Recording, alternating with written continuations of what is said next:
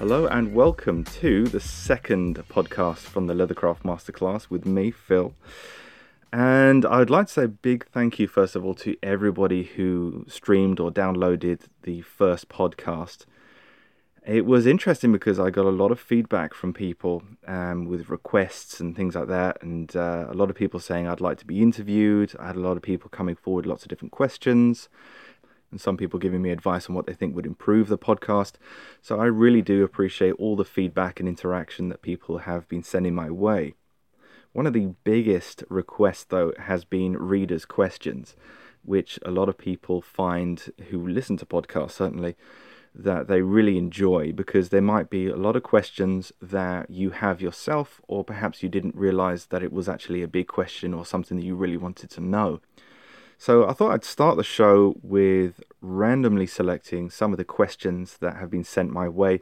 I didn't really want to cherry pick the questions, um, you know, and go, oh, I like this question, I don't like that question, because the questions to me aren't really things that I'm always interested in answering necessarily, but people want my perspective on things. So I will give them that. Talking about interviews, I have two people lined up um, that many of you who um, certainly quite a few of you on Instagram may know, but I won't say who they are just in case it falls through. You know how these things go. They can't do them this week, um, but they will be in the next few weeks. We'll sort something out. But if you do want to be interviewed, please, please, again, contact me and let me know. But getting on to the questions, readers' question. The first one is from Rayleigh from South Carolina, somewhere I've never been in the world but uh, certainly love to go one day. And she writes in and says, How can I earn more money from selling leather goods? Well, really, that is the question, really, isn't it? It's literally the million dollar question. Um, it, it's a it's a complex question because there's so many different ways to do the same thing. But I will tell you I guess from from my own experience and the experience of many other people, and some of you might relate to this, is when you focus just on the money, you tend to lose the passion. If you know the money is is more of a result rather than just the goal. Um, certainly in in the craft world.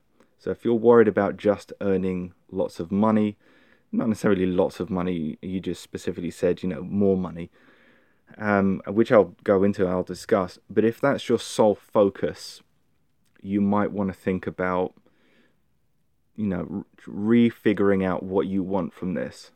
Because if you focus just on the money, your craft will suffer and then you may not be able to sell more. So I would start out by thinking, what are you good at? That's the main thing. What is your niche? What do you do well? what excites you, what gets you going, and then try and focus on that as much as you can. Many people start out and choose something that it's everybody else is doing, and then they get to a certain level, and then they start trying to market their leather goods, and then they either sell them online, maybe on their own website, on Etsy, in craft fairs, and all different, all manner of places that you can sell leather goods. But if you're producing something that lots of other people are also producing, it's very difficult to stand out. And that's what you want to do in order to earn a good living from something is to stand out and do something different. It's also called the Blue Ocean Strategy. I, I believe there was a, a book written about it. But anyway, you want to try and figure out what's not being done or what do people want that isn't currently being catered for. For example, this podcast. Lots of people love podcasts and there isn't any podcasts specific to leatherwork, at least that got off more than one episode anyway. So I always recommend trying to focus on things that aren't being done that people want. And even just even if people don't know that they want it, when they see something different, it can be all they need to purchase that from you. I remember reading something quite some time ago. I can't for the life of me remember who wrote it or where I read it, but it went along the lines of you are compensated financially in direct proportion to the value of the problem that you solve.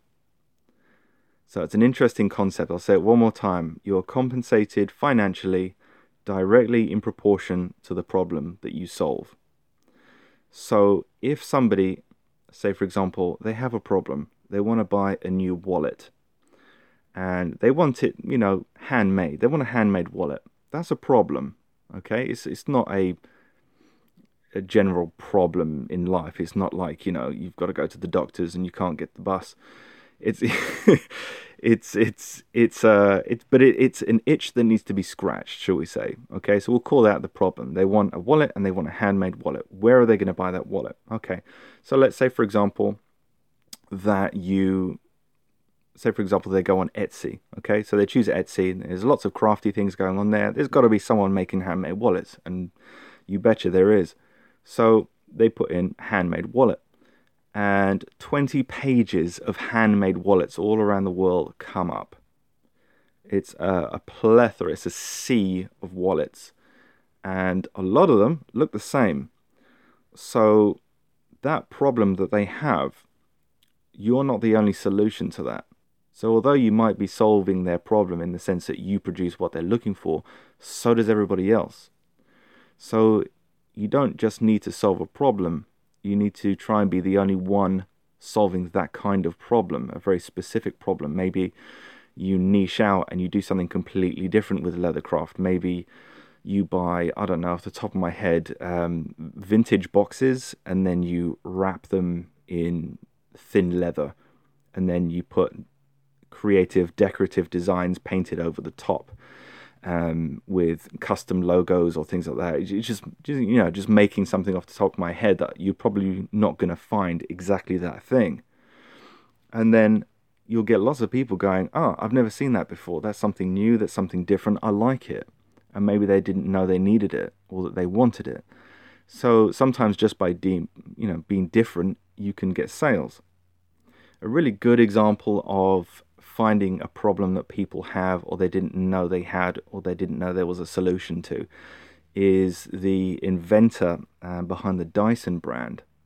If you look at, for example, vacuum cleaners, over the decades that you know vacuum cleaners, maybe even a century, I don't know how old vacuum cleaners uh, are, how long they go back, but uh, if you look at vacuum cleaners as, as an example, previously, before bagless vacuums, if you, you know, halfway through vacuuming the house, you realize that your bag is filled, you go to get another one and you don't have any left.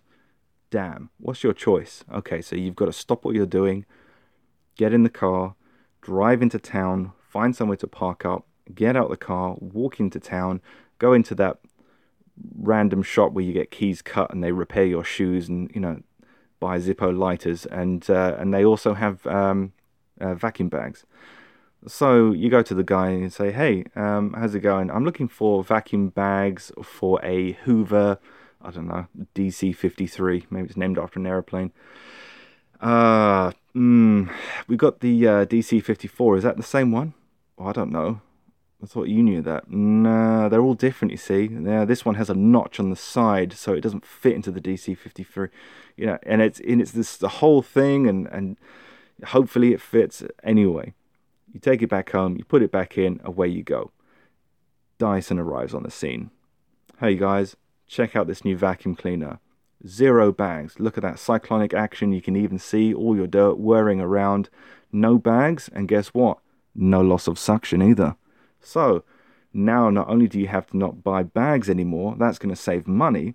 There's no loss of suction. So when the bag's full normally, you get, you know, half the suction. It's not doing the job properly. Well, now, you know, problem solved. Obviously, it's very expensive and it also comes in these awesome designs. That is a brilliant example, and the reason why that guy is a multi billionaire is he found a problem and then found a solution. It wasn't necessarily an obvious problem because people just didn't realize that there was even a solution. You know, there was no alternative, there was no other idea presented. People just thought, ah, they're bags and that's it. But then Dyson comes along and finds a solution to that problem and guess what? How many people have Dyson vacuum cleaners in their homes now? And not only does it create a solution to many problems, is also a status symbol. I remember when they first came out, they were so expensive. Anybody who's anybody wanted a Dyson vacuum cleaner. And not only not only did they want people to know that they had a Dyson vacuum cleaner, they would put it out and I remember this so that you could see that they had a Dyson vacuum cleaner because that meant you were, you know, you were doing pretty well financially. So it became a status symbol. So so you know, when you find a solution to a problem that people not necessarily knew that they had, you can then find a solution to that and earn money. What problem that is and how you can solve it, that is completely up to you, your own level of creativity and your ability to market it. And lastly, all about attention. You need to get as much attention as possible. So if you are making leather goods and you want to sell more, if more people are aware that you make leather goods, you have more chance of selling more. I mean, marketing doesn't necessarily work quite like this, but there's more than seven and a half billion people on the earth. Okay? And let's say that you have a really really badly made $20 card holder. Okay? And you present that to every person on earth. Now, let's say that only one in t- 10,000 people, okay, a terrible conversion rate, one person in 10,000 bought that terrible $20 card holder because they thought it was charming and ironic. you will end up selling 700 and over 750,000 of them. So it's three quarters of a million card holders. That would net you at 20 bucks a pop over 15 million. So essentially, you wouldn't have enough of a lifespan to make them. So, and it, you know, marketing doesn't necessarily work like that. That's a you know extremely crude example, and you should always target your audience because you shouldn't just try to sell to everyone. You should try and sell to the right people and find out where those people are, and more importantly, where their attention is. And social media is a fantastic place to do that. So if you can get involved with companies, influencers, places that can promote you, or places that you're going to be seen more, that is a great way to sell more. So, obviously, try not to get lost in the sea of what everybody else is doing and trying to make what everybody else is doing. And if you are, then you need to be marketing differently. Um, there's um, the only example that comes to my mind is somebody on Instagram I saw the other day um, on my um, I can't remember what it's not the search feed it's it's uh, it's where they put the things that you might be interested in on Instagram. Anyway, I saw this one, and he was selling cold card holders and wallets, uh, simply stitched, nothing fancy, just veg tan, nothing else. Um, edges finished nice, burnished nice, and everything else. It's not bad leather goods. But the difference is, he hires half-naked models to appear in, you know, w- like one in five of his posts and you're scrolling through his feed and he's got these uh, scantily clad ladies, it's not something I would recommend or do personally. But he's producing something that lots of other people are also producing. And there's lots of people making something similar, taking good photos. But he did something quite controversial. And interestingly, his comments, half of them are haters, are people that don't like what they see. And the other half are people that obviously like what they see, and he's got a lot of followers, and he looks like he's making a killing. But his leather goods that he's selling aren't particularly above lots of other people on Instagram. He's just found a, a way to do something differently. He might be creating more negative attention than positive, but he's creating attention, and that's the main thing. And that's causing a lot of followers and a lot of sales. So I don't recommend that type of marketing at all, but doing something differently, thinking outside the box, avoiding the status quo, and trying not just to copy what everybody else is doing, thinking differently. I mean, that was Apple's um, marketing slogan for, well, I think it still is now. Think different. You know, that's uh, definitely, if, if it's good enough for Apple, it's good enough for you, right? but um, and lastly, I'll I'll skip to the next question in a second. The last thing I would say, and it's something that I have started to do in my own, you know, social media um, posts, is try not to concentrate on just telling everybody what it's made of. It's not a baseball card it's something that you've created personally from your own ideas. You've taken the time to create something, present it to the world, to take pictures, um, and that and that takes a lot for some people. And I think just going, this card holder is made with vegetable tan leather. We only use the finest quality, full grain leathers. We also hand stitch with strong linen thread. It will last a lifetime. You'll be handing it down to your grandchildren. It's, uh, you know, so many people just read off stats about what they built, but that's not necessarily why people buy things. I think it's very important to explain to people why you decided to make it the way it is, or from what it is, or what it means to you, or how much you enjoy the opportunity to, you know, pursue your crafts, your passions, and what you do, and just talk about a little bit more about the emotions behind it, why you chose to make it a certain way, and what it means to you. And then finish off with going, we only use the finest quality full grain leather, we hand stitch this with, you know, linen thread, etc., etc. But don't make that the sole focus. Try and, um, you know, include something thought provoking, emotive, or make people feel like there's there's more to you. And that also includes putting pictures of you in social media. I know a lot of people don't like that, but people love to see that there's a person, there's you know, there's a human being behind the craft because that's why people want to buy handmade is because there is somebody out there, a craftsman or craftswoman, uh, making something by hand taking an idea and bringing it to life rather than a machine. So they don't necessarily want to see your tools next to a finished product. They want to see you halfway through making it. Maybe you're looking at the camera, maybe there's a short video of you talking, and that brings a human element into it. And that's why people love handmade goods. It's the human element. Sometimes people buy handmade goods because they feel like they'd love to be involved in a craft uh, but they don't have time. Maybe they've got a hectic job. Maybe they've got family and kid commitments. They just, you know, don't have the time to do what you do, but they'd love it. And the only way that they can participate in that is to buy into it, is to buy something made by an artisan because it's almost like they would want they want to be you. So show you and let them see you and let them see what you're doing and show that there's a real human being on the other side, putting hard work into effort into what you do and then present why you do it, and then, you know, show some uh, seductive pictures of what you make. So, moving on to the next question, uh, we have Daniel from Norway. Again, another place I've never been. I've been to Sweden, I've been to a few Scandinavian countries, I've never been to Norway. Always wanted to. Uh, amazing scenery from what I've seen. Anyway, Daniel from Norway writes in and says, or DMs in actually in this case, um, how can I improve to a master level?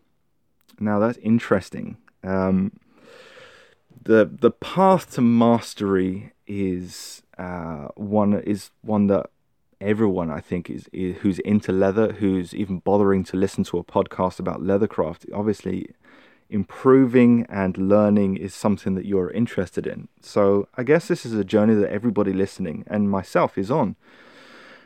Um, there's a there's a good book. It's tell you what, it's not the easiest read in the world, but it's by Richard Sennett and it's called The Craftsman.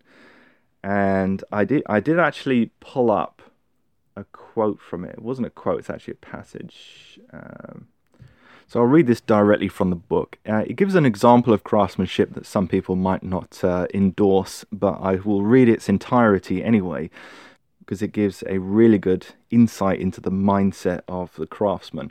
So I'll read it from the book. So this is The Craftsman by Richard Sennett. The word craftsman summons an immediate image. Peering through a window into a carpenter's shop, you see an elderly man surrounded by his apprentices and his tools. Order reigns within. Parts of chairs are clamped neatly together. The smell of wood shavings fills the room. The carpenter bends over his bench to make a fine incision for marquetry. The shop is menaced by a furniture factory down the road. The craftsman might also be glimpsed by a nearby laboratory. There, a young lab technician is frowning at a table on which six dead rabbits are splayed on their backs, their bellies slit open. She's frowning because there's something gone wrong with the injections she's given them. She's trying to figure out if she did the procedure wrong or if there's something wrong with the procedure. The third craftsman might be heard in the town's concert hall. There, an orchestra is rehearsing with a visiting conductor. He works obsessively with the string section, going over and over a passage to make the musicians draw their bows at exactly the same speed across the strings. The string players are tired, but also exhilarated because their sound is becoming coherent. The orchestra's manager is worried. If the visiting conductor keeps on, the rehearsal will move into overtime, costing management extra wages. The conductor is oblivious. The carpenter, lab technician, and conductor are all craftsmen because they are dedicated to, good work for its own sake. Theirs is practical activity, but their labor is not simply a means to another end. The carpenter might sell more furniture if he worked faster. The technician might do better by passing the problem back to her boss. The visiting conductor might be more likely to be rehired if he watched the clock it's certainly possible to get by in life without dedication, but the craftsman exemplifies the special human condition of being engaged. In today's labour market, doing good work is no guarantee of good fortune. In work, as in politics, sharks and incompetents have no trouble succeeding. Most men and women today spend the largest chunk of their waking hours getting to work, working and socializing with people they know at work. The desire to do a good job is one way to make these hours matter. Competence and engagement, the craftsman's ethos, appear to be the most solid source of adult self respect, according to many studies conducted in Britain and the US. All craftsmanship is founded on skill development to a high degree. By one commonly used measure, about 10,000 hours of experience are required to produce a master carpenter or musician. As skill progresses, it becomes more problem attuned, such as the lab technician worrying about procedure, whereas people with primitive levels of skill struggle to get things just to work. At its higher reaches, technique is no longer a mechanical activity. People can feel fully, think deeply about what they are doing once they do it well. So that's the uh, that's the bit that I wanted to read you from the craftsman, and that really gives you a good insight into the reason somebody becomes a master at a craft. And uh, the 10,000 hour rule is actually something that I first came across in a book called Outliers by Malcolm Gladwell. I think I've mentioned that before in some of my lives. But it's it's you know it's it would be more believable if it was like nine thousand five hundred hours, but it's it's actually not. It's quite almost dead on to 10,000 hours that they've studied uh, over the centuries, um, you know, from people who have ab- been absolute masters and been famous for being the best in the world at what they do. So 10,000 hours, it just means a lot of time. So the more time that you can dedicate to something, the better you're going to get. And it is quite simple. But maintaining that level of time invested means that you really have to love what you do. If you don't love what you do, you need to modify it or find something that you can truly be passionate about. And people say the word passion all the time passionate, passionate, passionate. Realistically, what excites you? When you think about doing something and you get excited, that's what you need to be doing. So if you can figure out what you're good at and what excites you and combine those two things, then you're onto a winner. But to get to a master level, you need to go through the four stages of learning. So I'll go through them with you. There is unconscious incompetence. So that's the first one. Unconscious incompetence is when you don't know that you can't do something. So you're not even aware that you're not capable of it. So, uh, I don't know, an example of that might be uh, a drunk guy in the middle of a club sees a guy on the dance floor break dancing, and he thinks to himself, Yeah, I could do that. Here, hold my beer. And, then goes on the dance floor and tries to do the same thing.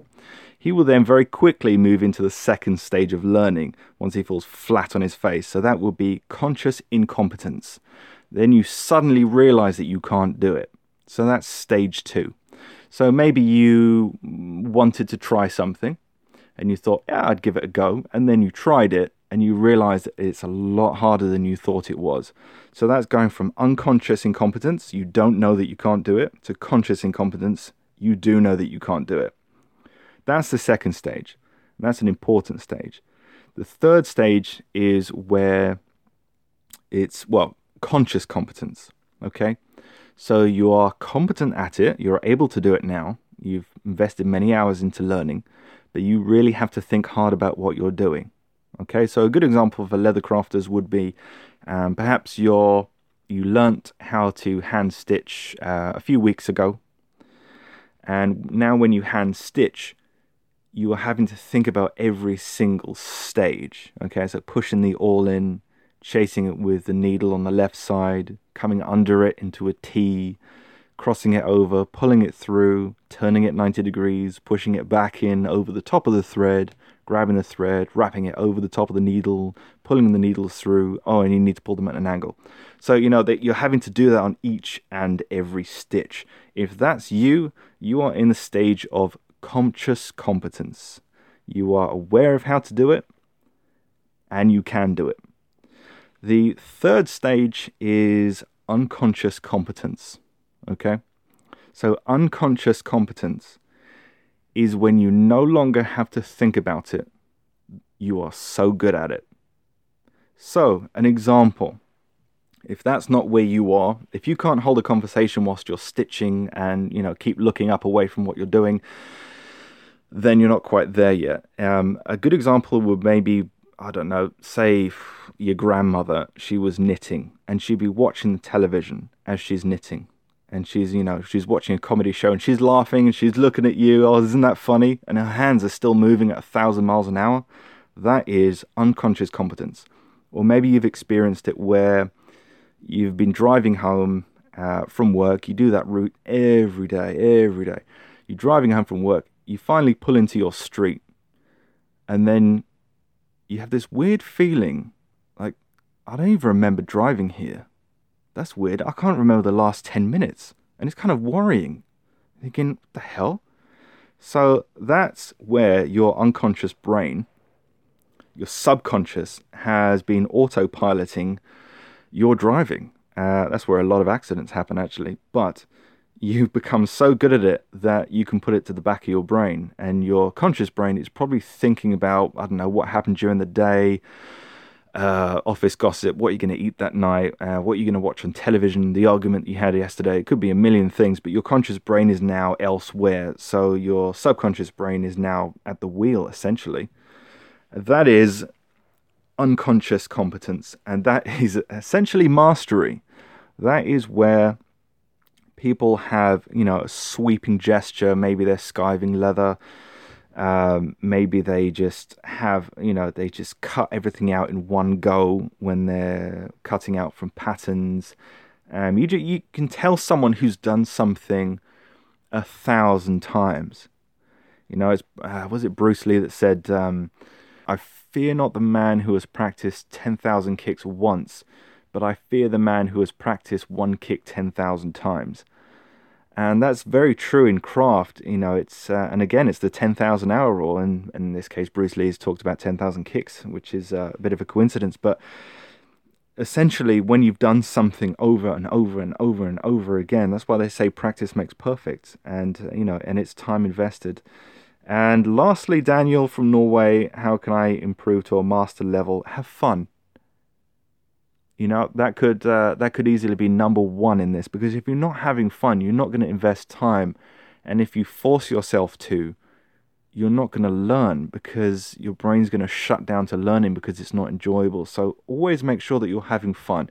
If you get to a point in your craft where you're not having fun, you're not enjoying it, you need to evolve, become more creative, and you know, try something different or do what you do in a different way so that it becomes more fun. You know, I I mean, I've never heard this anywhere before and it could be utter shit, but in my mind, this is how I feel. Production kills creativity. I remember when I first started out, I presented these slightly overcomplicated card holders, and yes, I put them on Etsy, and yes, I sold sold them locally, and yes, I sold lots to friends and family. When I first started out, uh, it, it was a, a calf leather card holder, um, quite simply made, well stitched on the side, edge painted, and on the top was French binding, which is a pain in the ass to do. Anyway, it took longer than it should have to make each card holder. And in the end, I'd get an order through, and you know, my heart would sink every time I got a payment. You know, and it wasn't because I wasn't charging enough for them or I wasn't charging what they were worth. It was because I'd made so many of these damn things that I just got bored of making them to the point where I didn't want to make them anymore. But hey, you know, it was making good money, but I wasn't I wasn't passionate about it and I entered the realm of of just production, just producing this, you know, continuous line of, of card holders. I did them in a few different colors. I also did a few uh, watch straps and things like that, but it was the card holders that sold more than anything else. But for me, production just stifled my creativity. So, you know, you need to find a way that you can constantly evolve and improve so that you're not stuck in uh, in just producing and producing and producing. Um, but that's my way of it. I mean, some people just love it. You know, they'll they'll show you with these 50 card holders that they've they've cut out and, and hand stitched and all that kind of thing. If that's your thing, absolutely. But for me, it's stifled my craft and it stopped me from learning because I, you know, I'd mastered that particular card holder, you know, through many many hours of doing the same thing. But I wasn't I didn't have much time to play and try new things and study and learn, and uh, and that's when I, I, changed a few things about what I did. Uh, moving on, uh, next question from Ali from Indonesia. One place I have been on this list so far. Um, the last question is actually from somebody from New York. Again, I haven't been there, but I have been to Indonesia. Wonderful place. Uh, definitely recommend it. Uh, Java, I think I spent a month. Yeah, I've spent a month there, and that was uh, I was very young at the time. It's quite an eye opener to uh, to a different culture, and uh, it definitely uh, definitely fond memories. Anyway, Ali from Indonesia says, "Where do I find all the supplies for materials for luxury leather goods?" Now, that is also a million dollar question, Ali. So, where do I find all the supplies for materials for luxury leather goods? Now, this is the this is the um, the thing that you will find when moving into really high quality luxury leather goods is your ability to click to buy now goes out the window. So if you're used to buying things online, uh, you know, just just googling something, ordering it, and then you know click here to buy now. You know, oh PayPal too, excellent, thank you, and then it's on its way to you next day. That starts to go out the window. Um, you're moving into a very niche market because a lot of these suppliers are very much focused on the major brands and they're not interested into selling to the little guys, the artisans, people first starting out who probably don't have much of an idea of how to work with, you know, big suppliers. Uh, may not be aware that there's huge minimum order quantities, um, that you might have to be a VAT registered company in either, to, you know, just to be considered and you have to kind of know the lingo and they need to know you. And you know sometimes you have to build a bit of a uh, a rapport with them. Um, i know one tannery locally that supplies to uh, when i say locally it's about about 15 20 minutes away. They only work with big companies. Companies like alfred dunhill chanel uh, simpsons is another one and a few others i forget their names now but they're used to dealing with big suppliers. So I, the only way that I could get in was to call up the owner, is to find the owner's name. So I called up Secretary answered, and I said, uh, you know, can I uh, can I speak to the uh, to the owner? And they said, uh, who's calling? I said, uh, my name is Phil. I'm from a new company that's just started. I'm blah blah blah blah blah. Made it sound like I was somebody, you know, starting with a, a larger company. Uh, not lying or anything, but just kind of making myself sound bigger than I was. And they said, "Oh, he's busy. He's in a meeting. He'll call you back, etc." Anyway, he called me back. I explained the situation. Uh, you know, he, they don't advertise. That I don't believe they have a website even. Uh, the first question he asked me is, "How did you find out about us?" And uh, I won't answer how I found out about them, but uh, somebody told me. Uh, anyway, I just created a relationship with the guy. I told him what I was trying to do and that I was trying to buy local. I wanted to buy from a British tannery and I really respected their leathers. Could I come in just to have a chat? I didn't say anything about I want to start buying from you. Could I come in? Would it be unreasonable to ask if I could come in to have a chat? And, you know, when someone says would it be unreasonable? Well it's not unreasonable. So the only you know logical answer is no. So i said okay can i come by tomorrow? No can't do tomorrow. Okay how about thursday or friday? He said okay thursday. So i came in and i just had a chat with him and uh, you know just was really interested in what he was talking about. And i said can i have a look at some of the machines? Some of the machines from like 1907 i think. And they were still using them daily. It was incredible and uh, anyway, we just got chatting and we really hit it off. He was really interested in what he did, obviously. He's been doing it for 40 years.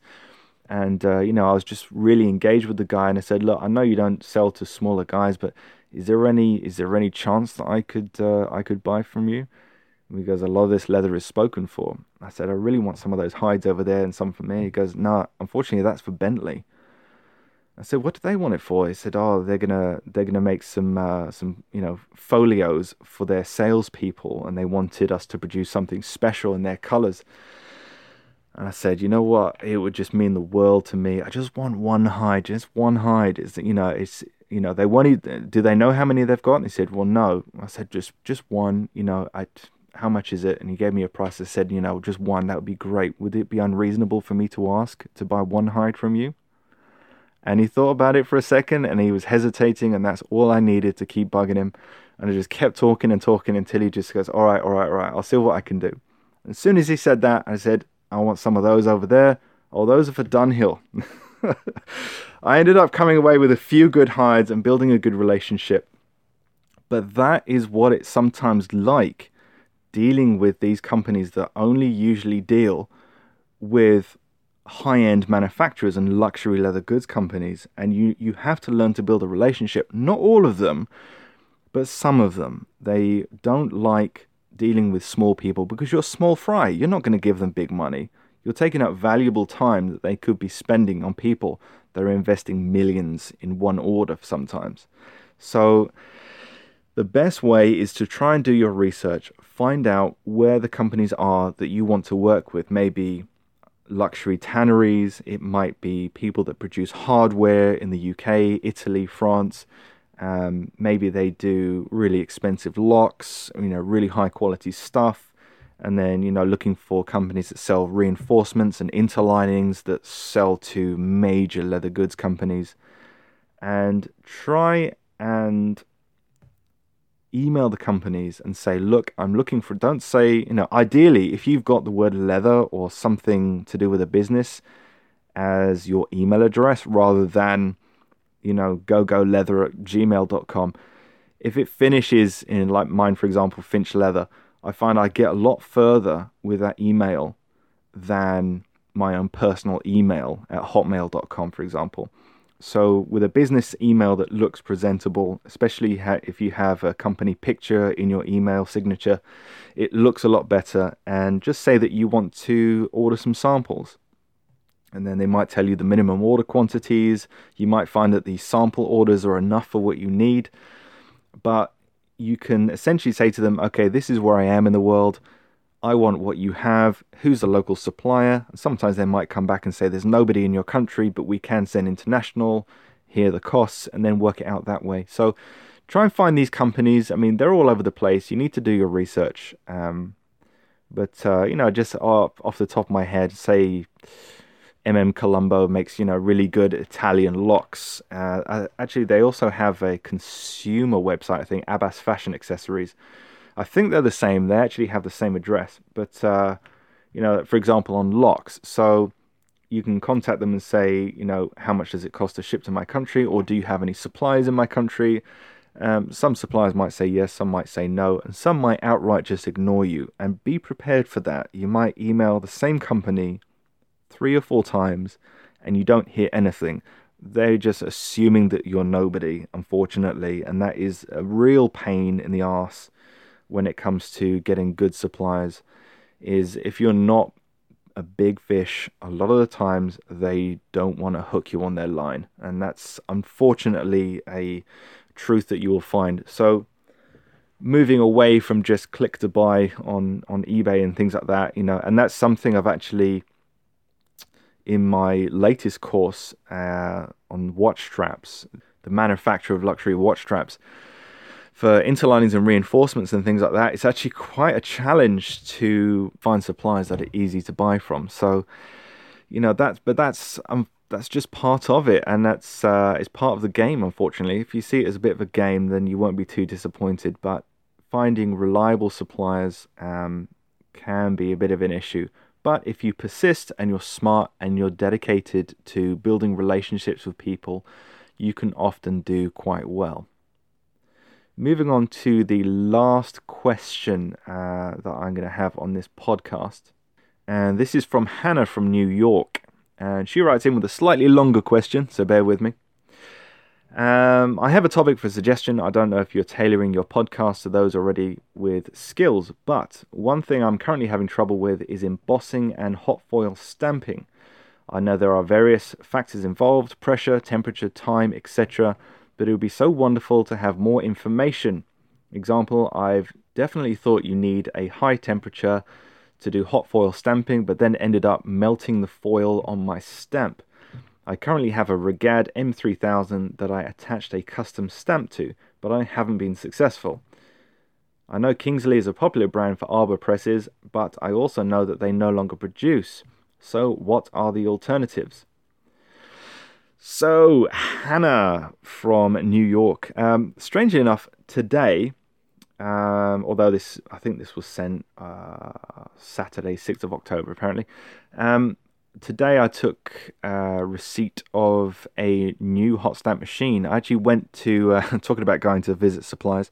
I went to uh, and arranged to have a meeting with the owner of Metallic Elephant, which is in Colchester in Essex. It's about a two-hour drive from me, and uh, I went there to have a play with their hot foil machines and just see which one I wanted and I came away with a KSF Mini, which is a hot foil stamping machine uh, that I really like. It's an amazing machine, very, very, very good, well built machine, and I like the fact that it's not too far away from me where it's made. But anyway, I will be doing a future course on the leathercraftmasterclass.com for hot foil which is, I think, a pain point for a lot of people because I think more people would buy machines and use them effectively if there was somewhere where they could learn how to use it. And there, you know, some some places uh, do sell machines, uh, usually that they don't produce themselves, and they will give you a rundown of how to use it but they're not really masters of hot foil stamping leather. You know, they're also making and selling machines for use on card and paper and vinyl and other textiles, etc. So they're not really going to tell you all the tips of the trade. They're, you know, they're tricks of the trade rather. They're not going to tell you how to use it on exotic leathers or leathers with heavy textures, chrome tan leathers versus veg tan leathers, when to use something soft underneath the leather and when not to, what temperatures, what temperatures for foil stamping, what temperatures for embossing. There's a lot to it, or debossing rather than embossing, debossing. There's a lot to it. So, I think it would be a good idea to do a course and show people how to use it properly so that they can then decide whether it's something that they want to purchase for their business because it's an investment. It's much like a skiving machine. you're definitely gonna if you're doing this as a business and you want to make a living and you want to make a good living then it's one of those things like a skiving machine you're just gonna have to get you're just gonna have to invest the money into something good that's going to last for years that's reliable and you can't you just can't do that on the cheap. I tried it with uh, chinese hot foil machines and i had two of them and they were both junk. They are both currently broken. So it's a situation of buy once cry once. So what machine you end up buying is completely up to you. I, my choice is uh, metallic elephant. I think they're the best but that's my personal choice. But anyway i will be coming out with a course dedicated to hot foiling. So watch out so this week's episode was uh, dedicated to all the readers' questions. Uh, I obviously I couldn't go through all of them. Um, you know, there was uh, a few dozen. Let's just say that. So I just picked them at random, and uh, I hope those of you whose questions I answered, I answered effectively and thoroughly enough. But uh, if you do have any more questions, guys, please feel free to come in, chime in. You might ask for more clarification on something, you might ask for something completely different. It can even be outside of leathercraft that has something to do with it. It's really, you know, I'm uh, I'm open to any kind of question, so feel free. If you are interested in learning more, check out leathercraftmasterclass.com. That's my website. If you're not on it already, if you're listening on Spotify, leathercraftmasterclass.com, link shall be in there. Check out the latest courses. I've just released the manufacture of luxury watch straps part two. Um, part three to follow in the next couple of weeks once I finish up the editing. That will be the third installment. So check that out. And there's lots of other classes that are available that you can watch and stream online from hand stitching to how to sharpen knives, how to skive, how to use adhesive effectively, and lots of different things. So go there, check it out. And if you do like this podcast and you want to help towards fees, obviously there's uh, fees for hosting podcasts. Whoever thought? I mean, you can uh, you I can put ten hours of HD video on YouTube for free, uh, but I can't put a podcast up there for free. it costs more than my website, which is weird. That blows my mind. But anyway, if you want to donate, on leathercraftmasterclass.com on the podcast page there is a tip jar so you don't have to and you can tip any amount if you want to but everything I get through there just goes back into the podcast. Um, so if I get enough, I'll just buy better equipment. Uh, so we'll get better sound quality, hopefully. And uh, but stay tuned for interviews. That's something I'm really interested in because I really want to. I've got some great questions for people that I want to interview, and really interesting questions, not just the obvious, uh, not just technique-based questions, but questions about what made them do what they do. And again, if you are interested in being interviewed, then shoot me a DM, give me an email, philip at leathercraftmasterclass.com. That's Philip with one L because it's more exclusive, hence luxurious. Thanks for listening, and I will see you next week. Take care.